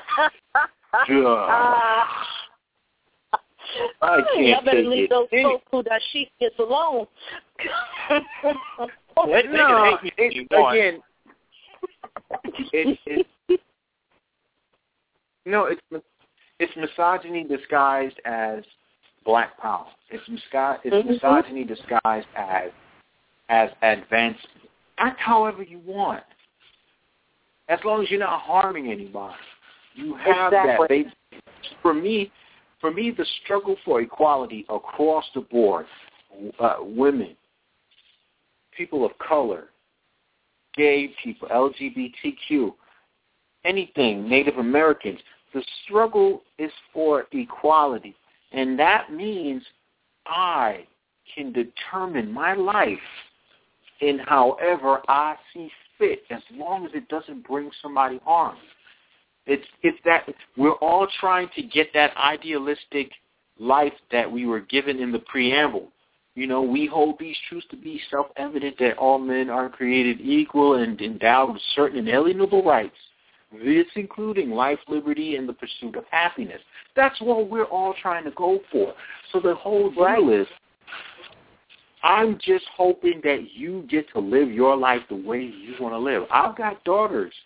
I don't hold them to any other standard than be out of my house by the time you turn 18. That's it. I'm just here to protect you and then get you out of my house by the time you turn 18.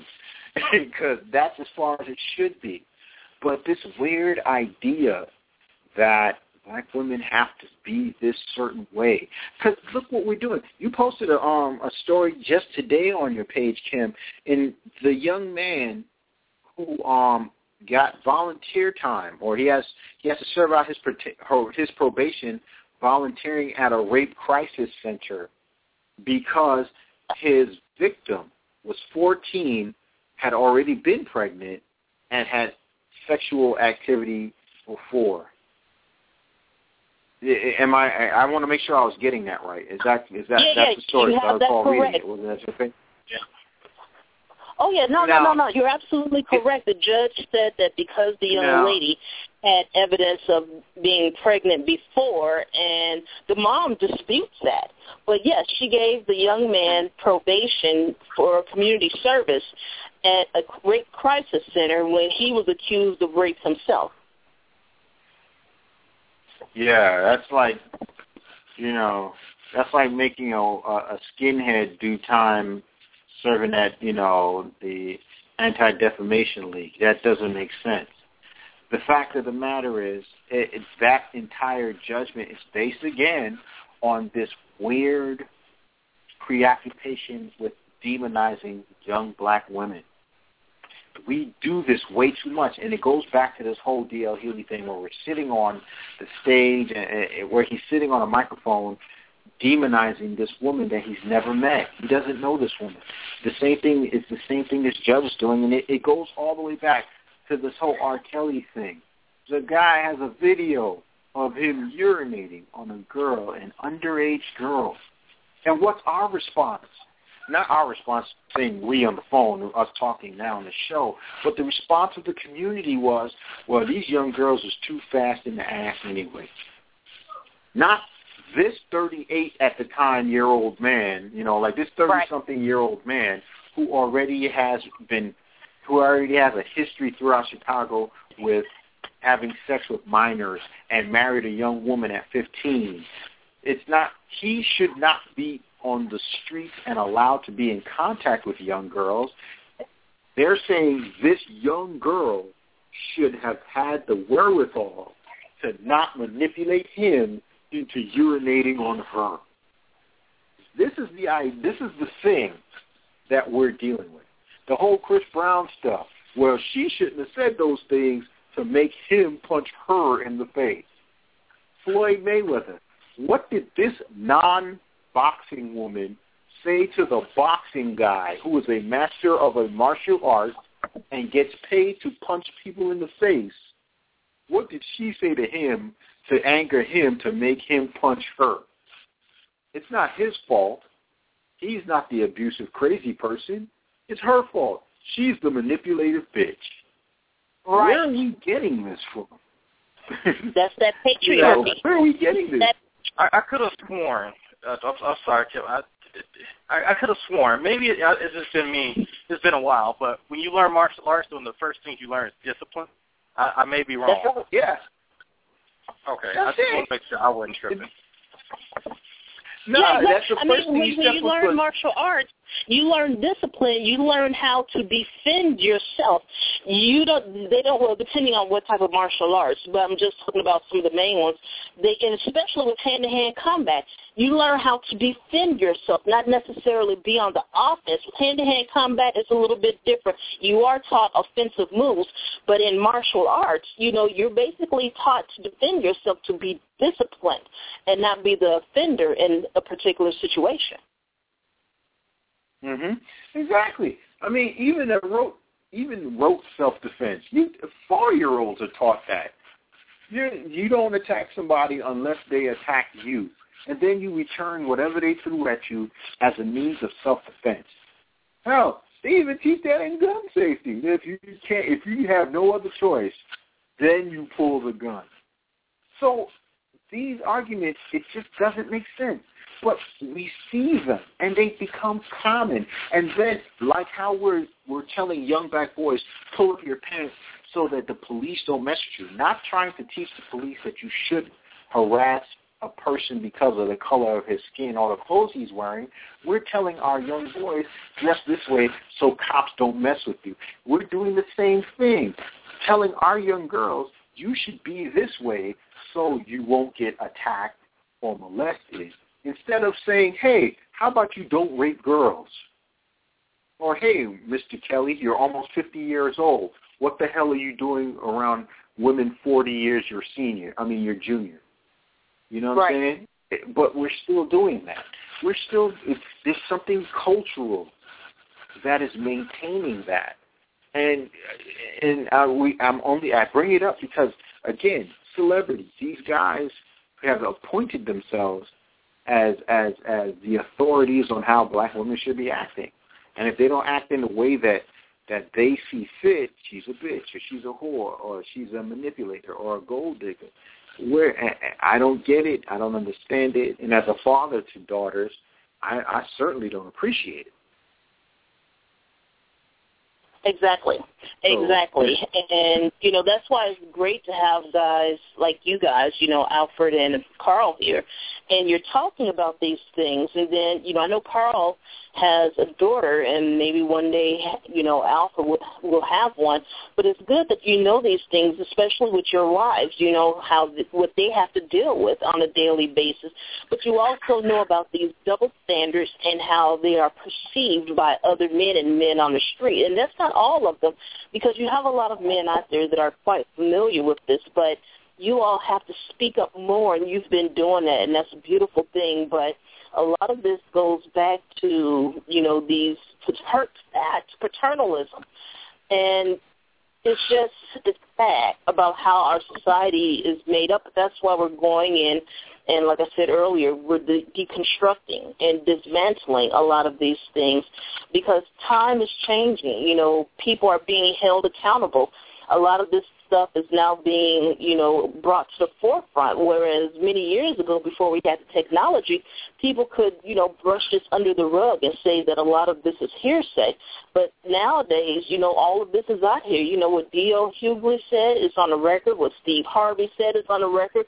What Floyd Mayweather did to his his um ex, you know, that's on the record with Don Sterling, they just got busted. And nowadays it's getting easier and easier to show this type of thing. But as far as like your average everyday man, you all, the men in, in, in these communities, have to stand up and start showing them why this is wrong, why putting their hand, you know, on a woman is wrong, why, you know, telling a woman to smile while she's walking by is wrong, why that's called street harassment. You know, sometimes some of these guys don't know because, you know, we're all still learning. And since you all have been in the community, you all have grown quite a bit as well because there were some things that you all weren't familiar with and now you know more about it and understand it better. Yeah, and I, I just want to, I want to make sure we talk about this. Um, uh, I think it's an important issue. I, I do believe it plays into everything else we've talked about tonight, but I think it's more, the more serious situation uh, than the other ones. Uh, of course, I'm talking about the 234 uh, young Nigerian girls that have disappeared, um, kidnapped, uh, and I want to make sure that you know we are, we're talking about it. Um, you know, there you're seeing folks with all the hashtags out there, bring back our girls. Um, I know I put links up. I know you've put links up. Uh, Alfred has also done that. I want to make sure we're talking about it. If you're, again, listening to us, folks, give us a call, 310-982-4273. I want to make sure we're on the record discussing this. Um, and the situation in Nigeria with these girls that have gone missing, I really, you know, first of all, I want to say for the record, I consider them heroes, and it's my deepest hope that they come back home safely um, to their families. Um, uh, you know, we're in in here in America.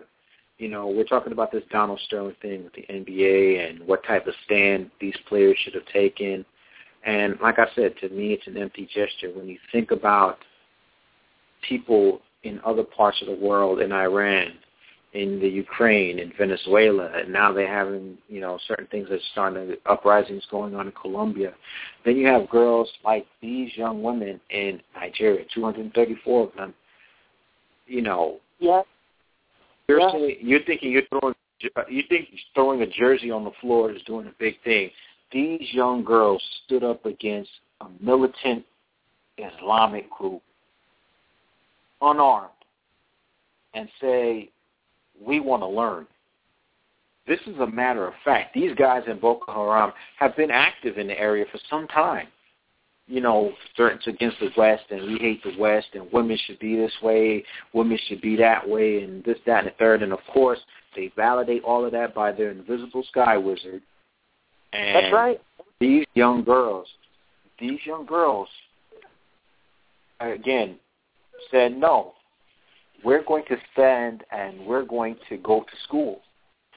And that's an act of bravery that I think will ring through generations. This is, this is how these guys lose power. This is how right. they lose power. They they're going to take that risk. They took that risk, and um, that's a, that's how you that's how you make a difference. That's how you take a stand. Um, unfortunately, we live in a world where you know these I, I, I, I'm optimistic that you know something positive will come of it, but at the same time, you know I can't ignore the reality of the situation. And not only are these dudes dudes like this in this part of the world that that, that are down with honor killings and stuff like that, they love to show their work, and that's what I'm scared of.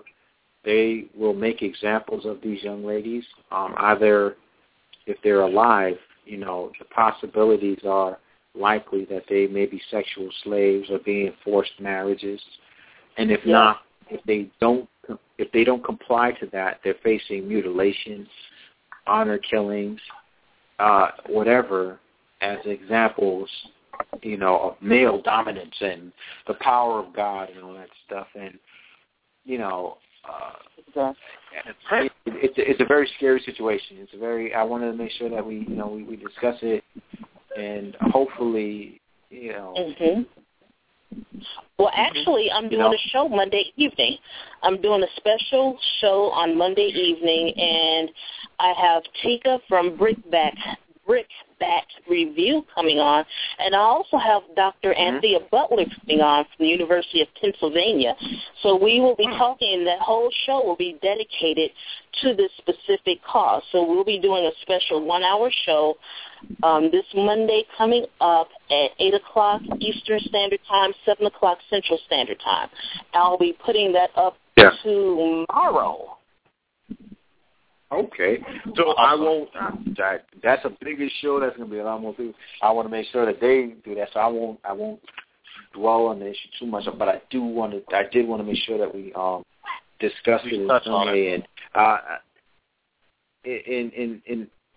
I I can't put I can't stress how much it irritates me. Like I said, nothing you you can't turn me off quicker than some uh, what I call the Hotep brothers talking about how women should be or trying to justify misogyny with some kind of holy book, you already lost me.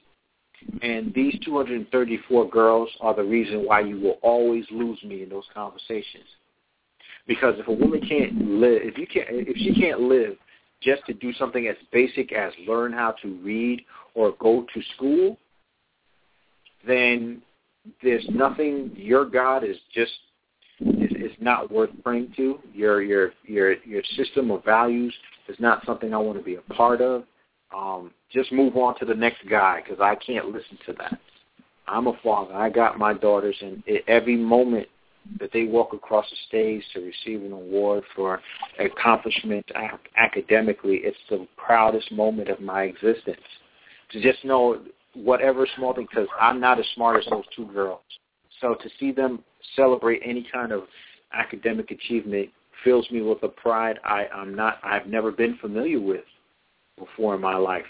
So somebody that wants to rob a young girl of that, the power of knowledge, the power that comes with the self-actualization that comes from knowledge, that comes from learning. Um, anybody that robs a young woman of that has earned my lifelong enmity.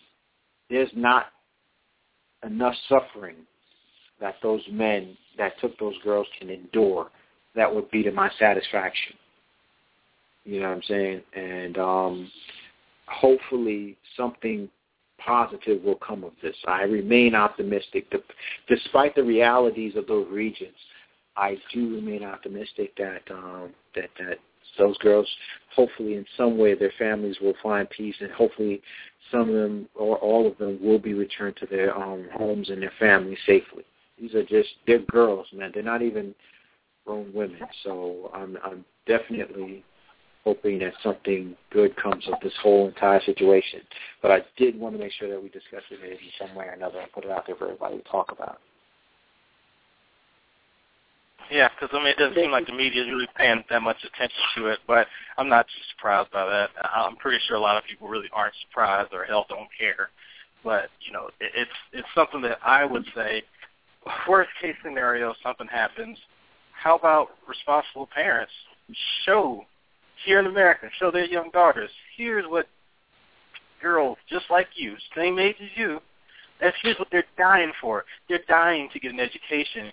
And while you're like, oh, I don't want to, I don't want to do this, I don't want to be class, you know, for the stuff that you're taking for granted, people have died, have shed blood, have been beaten, just so you could have this opportunity. And women your age in another country, a couple of hundred thousand miles away, are dying for that same cause. History is repeating itself. So look at yourself Yeah. and respect to that as far as time in the past here and time in the present somewhere else. So it, it's it can be Mhm. a, a teaching and a learning tool, uh, you know, no matter the outcome. Because I mean, they weren't in there studying ABC; they were in there studying physics. Physics. And that's I, right. I've seen pictures of some of those girls. They look young. They look really young to be studying physics. And I actually dabbled in physics just to just to see. That's that's no easy stuff. You have to under, learn calculus just to understand what they're talking about in physics. And I just recently learned calculus. That took me several weeks to learn and get down. So they're taking a big risk and going for they're, they're going for the gold. They're not shooting for anything less. So that is Now, really really something I want to hit home. And I'm glad you I, I'm glad you you pointed that out, um, Alfred, because let's just put that into perspective. Two hundred and thirty-four potential physicists, potential physicists, potential astrophysicists, whatever. 234 individuals who may have been able to revolutionize this world in some way, shape, or form are now either uh, being traumatized in ways we can't conceive based on some kind of patriarchy, based on some kind of backwards mountain religion. And, you know, we got to put that into perspective. So a lot of times, you know, we get into this back and forth. We'll, we'll encounter folks of faith, people of faith, and religious people, and they'll tell us all of these things. And, these are the things, these are the instances that that I bring up in regards to why I can't co-sign on it, regardless of if it's a Christian or if it's it's it's Islamic or whatever. This is this would be why you're depriving Yeah. the world of progress. These this is these are 234 people who may have been able to change the world for the better, but because my God has a bigger whatever than your God, and it, it, women are to be seen and not heard, and yada yada yada. That's a loss on a global scale. You know what I'm saying? 234 potential physicists. Which one of those people, which one of those girls may have created the first warp drive? engineers, Or the first wave anything. You know that that Yeah. that field leads to so many possibilities. It's just not even, it's, it's it's unimaginable. Like you said, it's unimaginable what they could have been. I don't, I don't like speaking like could have been, but you know who knows that those that survived this ordeal, if they'll even continue. Some will. Some definitely will. I mean, I, I'm I'm Oh, and sure of that, but you know, they're still depriving them at some point in time, in some way, shape, or form, of what they could have really achieved, you know, unfettered. Yeah, I, I you just and you want to know what's funny because it always comes from one of my favorite movies. This is uh, one of my favorite films is The Color Purple. Um, I always discuss that, but um, it's that one line of uh, the last line where uh, Miss Celie discovers herself, discovers who she is and what she's going to do with her life, and she tells Mister, you know, she looks at him and says, everything until you do right by me, everything you do is going to fail. If you look at those regions of the world, it's probably coming true. You can see a lot of those countries in, in, in which women are treated as as not second class citizens, but slaves. And a lot of us, they're failing. And I'm thinking that that has a lot to do with it you spend a, enough time trying to subjugate one portion of your of your population, your popular your society is going to crumble. And a lot of these places, you're seeing it happen, where women are being subjected to honor killings, or stonings, or forced marriages, or arranged marriages. Guys that are 37 marrying girls that are 12. You're you're seeing that the society is failing, and it ha- I believe it has a lot to do with it. And again, until people do right by them, everything they do is going to fall. It's not going to prosper. Um, and I don't know. I mean, I can't say I, I don't want to disrespect anybody, but I would hope that the folks who take these religious tacks would start jumping to the forefront of this conversation and openly condemning things. You want to get me on your side, you got to stand up and openly condemn these things. And I, I, I hope that the folks in the Nigerian government um, also take a stand and say, hey, this is wrong, and we'll do whatever it takes to find these young girls. And not only that, to protect other young women who seek to learn, who seek to become educated. Um, we're going to protect them from you. Um, I, I hope that that that starts to materialize in light of this tragic um, situation. I, I mean, it it's a it's a depressing situation all around. It, it really is, and I mm-hmm. I cannot co-sign on anybody's religion as to what good they can do because there's nothing specific their religion gives that you can't get outside of it. There's nothing a, a religion can offer that being a secular humanist cannot, you know, cannot produce at all. But I can tell you that shit yeah. like this is specifically for religion. You don't see people going off the walls for a reason. You don't see people who are applying critical thought becoming extremists and and doing these types of things. There, there is there is none because you're constantly reassessing yourself. You're not dogmatically approaching any type of conclusion from some uh, text on, on a holy mission or what have you. So exactly. these excuses that people are making are they're falling on deaf ears. They can cast pearls and they can kick swine or wherever the hell the analogies that they can come up with, but this is demonstrable proof as to why people are anti-theist. Period. Exactly. There's no excuse why their religion can be corrupted or that God won't stop this. That that's that's you know that's how I believe with that. You know, because it's sickening. No, and um, and I'll tell you, I'll tell you once as a person that has embraced the term free thinker and anti-theist, the best part about being that, being what you call a free thinker or being atheist, is the fact that I can look at my actions and look at what I say and go, you know what? I could be wrong. Because that opens me up to to to to the to the understanding that uh, if somebody comes with more information or somebody comes with new knowledge that I did not possess before, if I already have it in my head, well, maybe I don't have all the answers, and somebody comes that does, or can at least show me some evidence that maybe my line of thinking was wrong, I can adjust to the new information. The biggest problem for me is religion is that there's this sense of certainty that cannot be fudged. I can't prove what I what I'm saying, but at the same time, I know what I'm saying is not wrong, and that's dangerous. I mean, the name of the group that kidnapped gir- the girls is what? I, I want to make sure I'm pronouncing it right. I don't want to butcher names just because I hate them, but you know, it's called Boko Haram or something like uh, something yeah. to that effect. Something and like I think that. it's uh, something like. Again. I said they, they, it's something my mother-in-law says. They they know their name, but yeah, I, I want to say something yeah. along, and it uh it's funny to say, but it it trans. Yeah, remember what it translates into? Basically, you know, basically the name is like, you know, down with what's the education, which is pretty much the name of your group is called Fuck Knowledge. Yeah. Why would you? You know, that's like how, like a gang walking around here kidnapping kid little girls called fuck reading. It's like reading for suckers, and you know, it, it, I'll teach you. you know, it, you know, the you know the scientific now, you know, the, the theory of gravity is bullshit, and then you just kidnap somebody who wants to learn it. You know, My homeboy saw you. We're laughing and it's it, we're laughing, but at the same time, that's what happened. These guys hate knowledge. They hate learning. They hate girls who learn.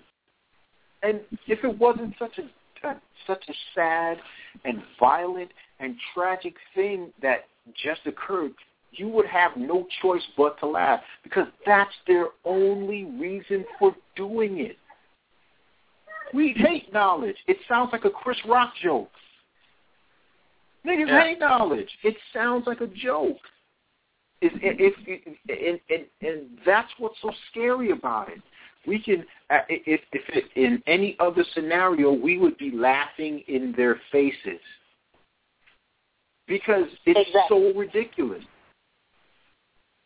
I you know, really, despite you know, despite any and all information, this should be the most beautiful thing you can ever see. A, a young woman self-actualizing, changing, becoming herself. It should be some of the most beautiful things in the world.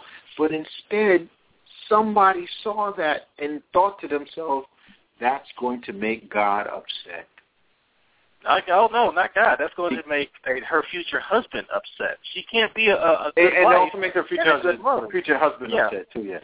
Exactly, because you, You know- can't have her have an education that gives her one up on him, that that taps into that insecurity. Because I think that they're vicariously applying the, whatever religious beliefs that they have to somehow uh, project their insecurity, and so this this prevents that. They no longer have to worry about that if they take them and make them wives now, and you know just uh, inhibit them from learning.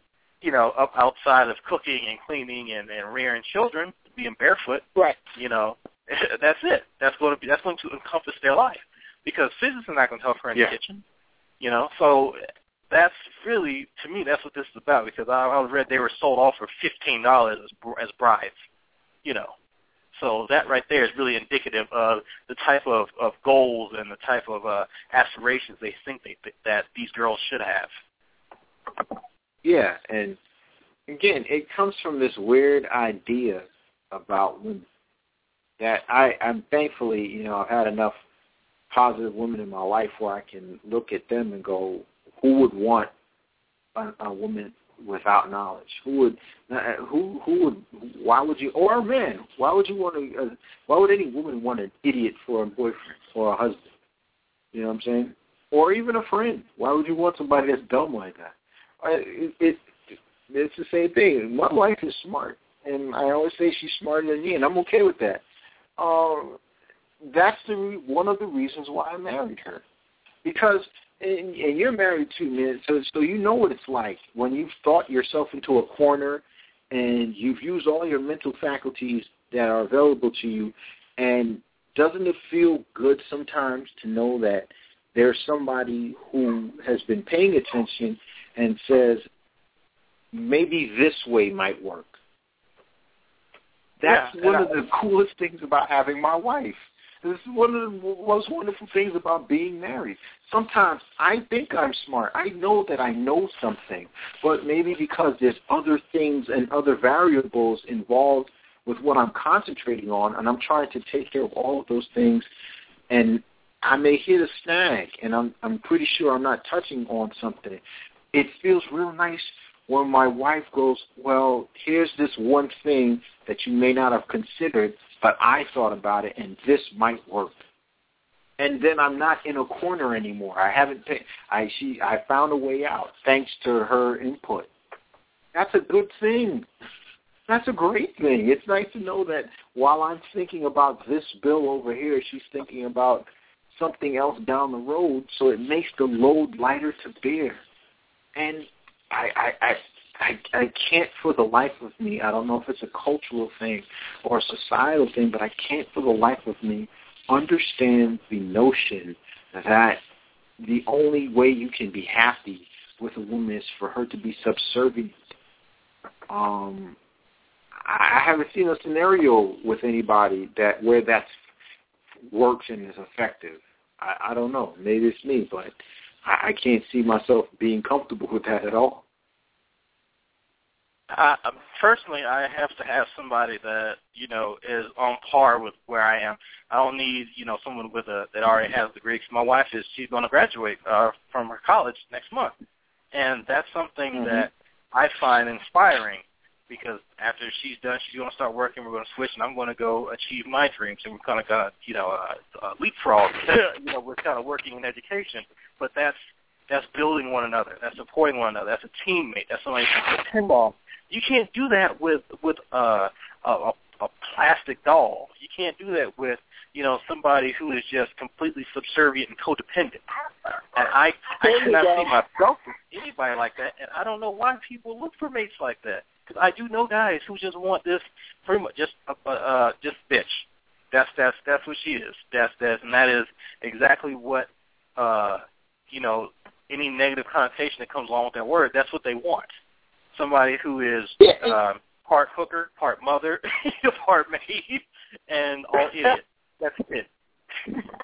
Yeah, it was just you know, you know, and, and you want to know what too, and, and and here's the thing, culturally, and I've seen it start happening where it's easy to finger wag.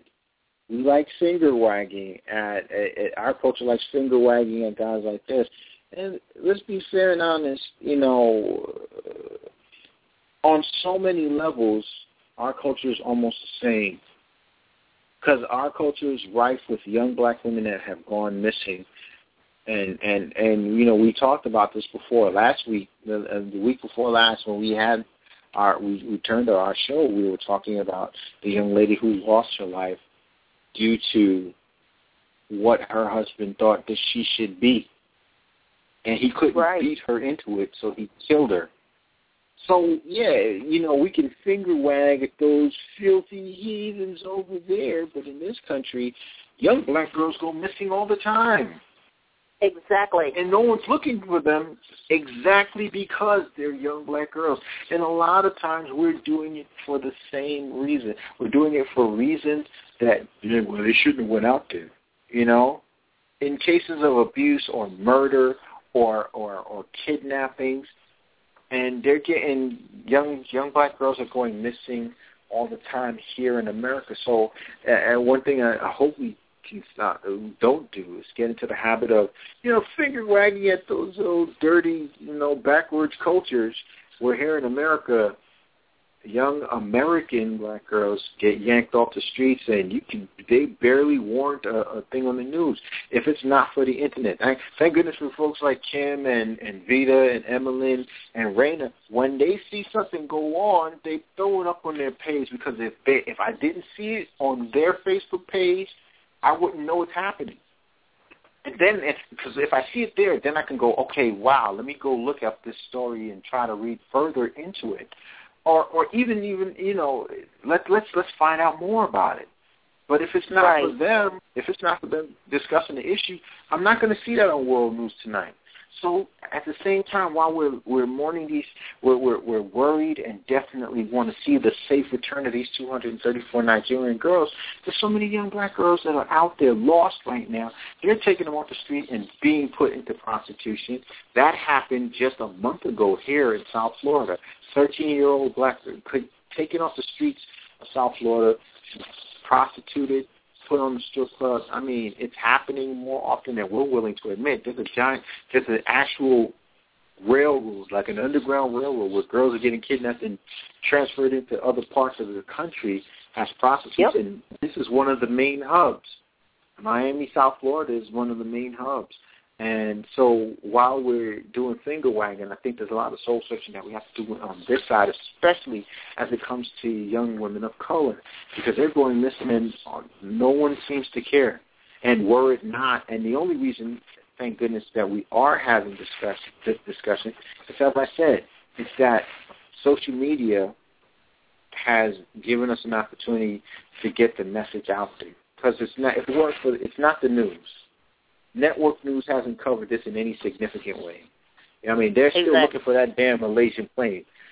The families have already made peace with the fact that the passengers on that plane are dead. CNN has been looking for those folks for the three months now.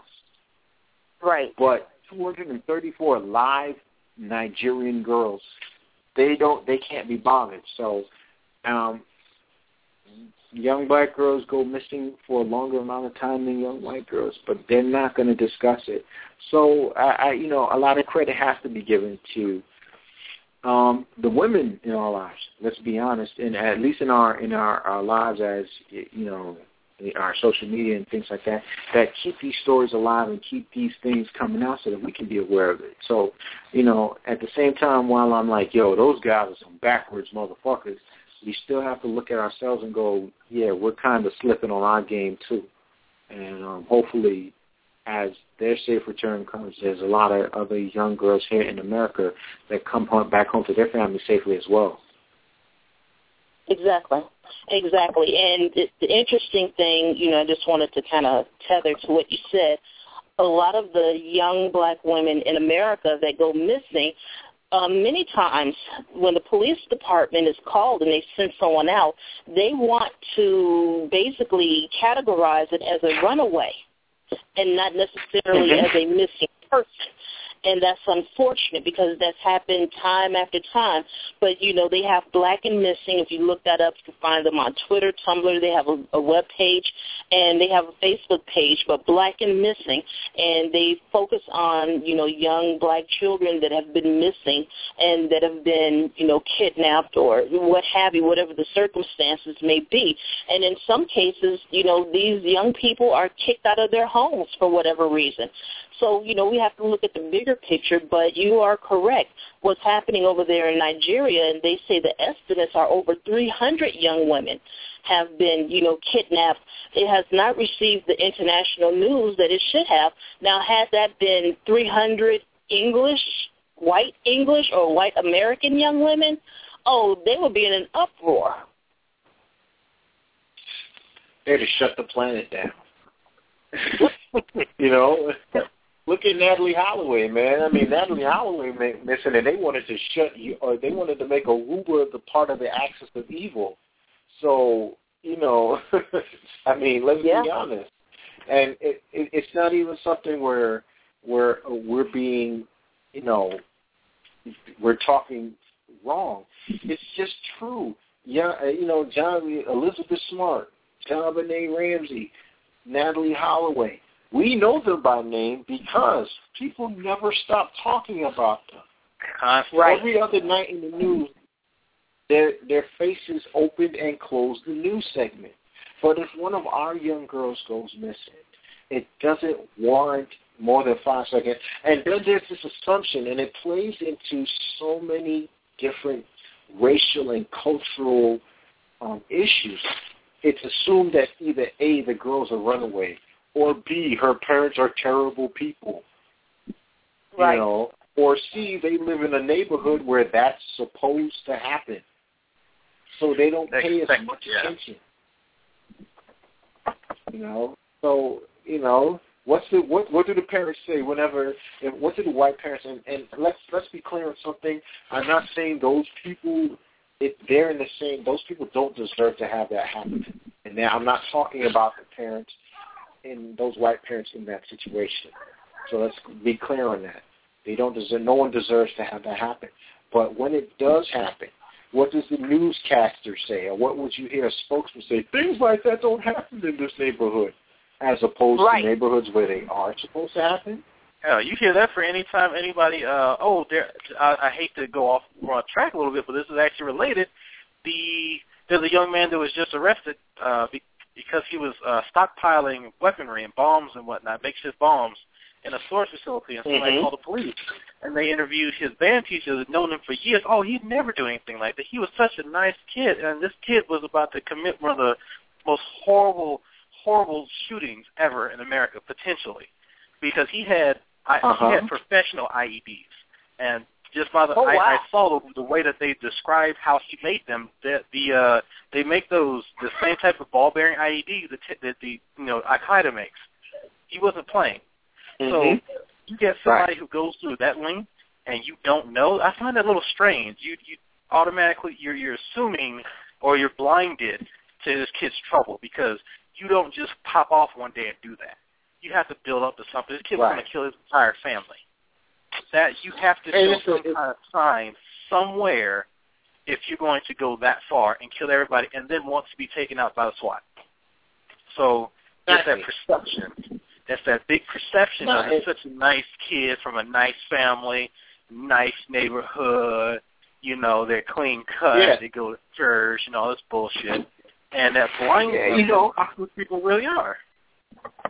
Yeah, our daughters don't twerk. She probably got kidnapped because she's twerking, and that's the perception. It, it, it, it's, it's the reason behind. It's the reasoning behind why our young girls go missing. It's the reasoning behind why nobody pays attention. It's this weird underlying idea that plays into race and patriarchy that kind of, sort of, they deserve what happens. Those young girls deserve to get taken off the street. You know, like because they come from those neighborhoods. You know, you know they put those emphasis on it. You know, that doesn't happen here. It happens in those neighborhoods, and I think right. that plays a lot that that plays a lot into why there's not more emphasis, there's not more energy, time, and manpower put into trying to find these young children, but specifically these young ladies that go missing, because there's this idea that they probably shouldn't be here in the first place. And that's a very scary thing. So, yeah, I'm pretty sure as this story goes on, there's going to be a lot of finger wagging to those backwards folks in those faraway lands. But, you know, when you look at how we, we regard young black women here, and that's among us. It goes back to those what we were speaking about earlier. That's amongst our own culture. These girls these days is fast in the ass. Really? So if you think that, and then she gets kidnapped and raped or raped and murdered, you already got it in her your head. She probably did something that deserved it. Right. If we if right. this is if it's the way we're regarding our young women, then why would we almost why would we then become sympathetic when they get killed or when they get violated in some way or another? You know? Right, because so, what's unfortunate you know, about that is a lot of the, you know, young women of color in this country and in particular black young women, you know, it, it's as though they don't have the opportunity, they're not given the right to have a childhood. That when they're young, they're already given, you know, adult connotations, adult responsibilities. People are seeing them as adults, and young boys too, but it's just you know we they're not viewed the same way as a white young woman or a young man would be viewed, and it's unfortunate. Mhm. Absolutely so. Absolutely so. And um, you know, like I said, I I hope in this situation and, and in all these situations they come to the most, you know, come to some kind of resolution positive resolution for all the families involved, and um, hopefully, you know, folks will stay on top of this. Um, I'll try my best to do so as well. So, you know, and you know, that's that's the, that's my fervent hope that these girls will be returned to their families. Exactly, mine as well, and that's why Yeah. we're going to mix it up and talk about it Monday. Go ahead, Alfred. Mm-hmm. Oh, that's my my mic was off. But yeah, I, I really do hope you know the best for them that something, some not not a miracle, but some organization there goes out goes after these guys, and I honestly don't care what happens to them. But I hope they get the girls back, get them to where they need to be, Yeah. have armed guards, armed proct that the proctors of the test have to be carrying AK-47s, and so be it, because that's how important they are. That's how important their, their education is, because so many years down the line, they're going to be help innovating in that country. They're going to help other girls who are going to be intimidated, because you know other kids are going to be intimidated by this. To get an education, Mm-hmm. We are going to serve as that buffer to help future generations. So that hand has to be extended first in order for the next hand to get past it. Really, truthfully.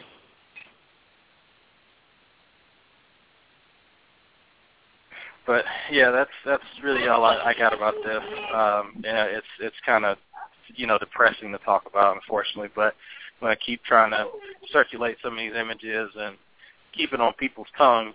You know, hopefully something can something good can come of this, and some organizations, like I said, can uh, grab a hold of it and actually take it seriously outside of just our circles.